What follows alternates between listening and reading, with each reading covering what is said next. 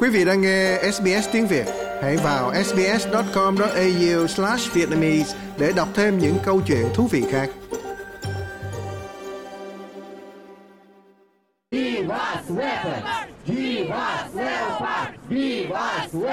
Chúng tôi muốn báo hoa mai. Đó là tiếng hô của những người ở bên ngoài tòa nhà Liên minh châu Âu ở Brussels. Cuộc xung đột ở Ukraine là nguyên nhân chính để khiến các bộ trưởng ngoại giao Liên minh châu Âu họp ở Bỉ. Và những con báo mà những người biểu tình đang đề cập là những chiếc xe tăng do Đức sản xuất được quân đội khắp châu Âu sử dụng. Những người biểu tình này muốn Ukraine cũng có loại tăng này. Lesia Margus, một thành viên của nhóm hỗ trợ Ukraine có tên là Promote Ukraine, giải thích lý do. Ukraine cần những vũ khí đó để bảo đảm rằng chúng tôi sẽ lấy lại các vùng lãnh thổ bị chiếm đóng của mình. Ngay bây giờ đó là nỗi kinh hoàng trên các vùng lãnh thổ bị chiếm đóng. Nó không giống như là bị chiếm đóng và yên ả đâu. Mọi người đang bị tra tấn trẻ em đang bị bắt để đưa đến Nga, vì vậy đó không phải là vấn đề về lãnh thổ mà là những gì xảy ra đối với người dân của chúng tôi. Do vậy, để giúp chúng tôi giải phóng người dân của mình, chúng tôi cần có vũ khí tấn công mạnh mẽ. Chúng tôi không thể tự bảo vệ mình đi đến chiến thắng nếu không được trang bị. Chính phủ Đức cần phải phê duyệt bất kỳ việc tái xuất khẩu xe tăng Leopard nào và họ vẫn chưa phê duyệt. Ba Lan sẵn sàng tái xuất số xe tăng này nếu được chấp thuận. Thủ tướng Ba Lan Mateusz Morawiecki đang thúc giục chính phủ Đức làm điều đó. Cały czas naciskamy na rząd w Berlinie, aby udostępnił swoje leopardy. Chúng tôi liên tục gây sức ép với chính phủ ở Berlin để họ chia sẻ những chiếc Leopard của họ. Họ có hơn 350 chiếc Leopard đang hoạt động và khoảng 200 chiếc đang được cất giữ.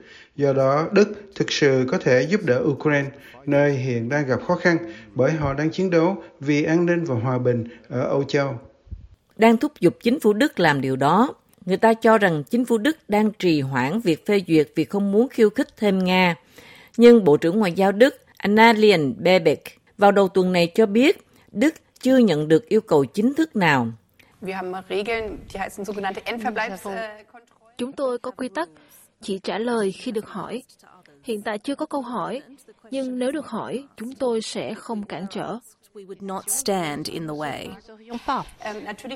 Bà Lan nói, họ sẵn sàng cung cấp 14 xe tăng Leopard nếu được phép, nhưng họ cũng xác nhận tuyên bố này bằng cách nói rằng việc xuất khẩu xe tăng của họ chỉ có ý nghĩa như một phần của cam kết lớn hơn, có nghĩa là họ muốn các nước khác cũng xuất khẩu xe tăng.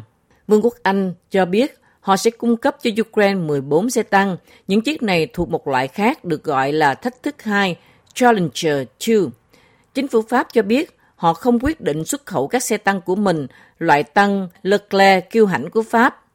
Và một số người ở Hoa Kỳ muốn Hoa Kỳ gửi một số tăng M1 Abrams tới Ukraine. Vấn đề xe tăng vẫn chưa có câu trả lời tại cuộc họp ở Brussels.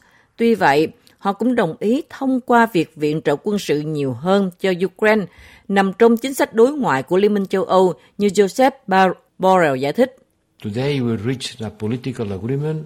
Hôm nay, chúng tôi đã đạt được thỏa thuận chính trị cho đợt hỗ trợ quân sự thứ bảy với 500 triệu bổ sung và một biện pháp hỗ trợ bổ sung trị giá 45 triệu cho các lực lượng Ukraine đã được huấn luyện bởi sứ mệnh huấn luyện quân sự của chúng tôi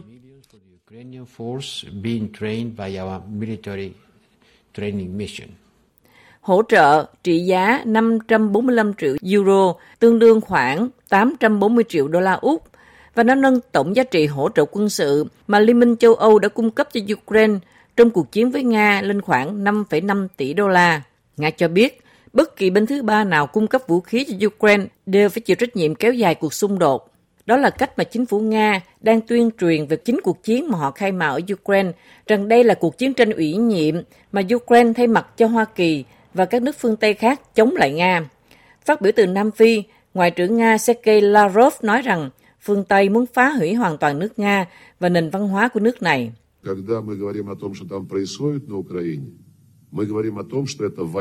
Khi chúng tôi nói về những gì đang xảy ra tại Ukraine, đó là một cuộc chiến, một cuộc chiến thực sự mà phương Tây đã âm mưu chống lại Nga trong một thời gian dài. Mục tiêu là tiêu diệt mọi thứ của Nga, từ ngôn ngữ đến văn hóa đã tồn tại tại Ukraine như trong nhiều thế kỷ và cấm mọi người nói tiếng mẹ đẻ của họ.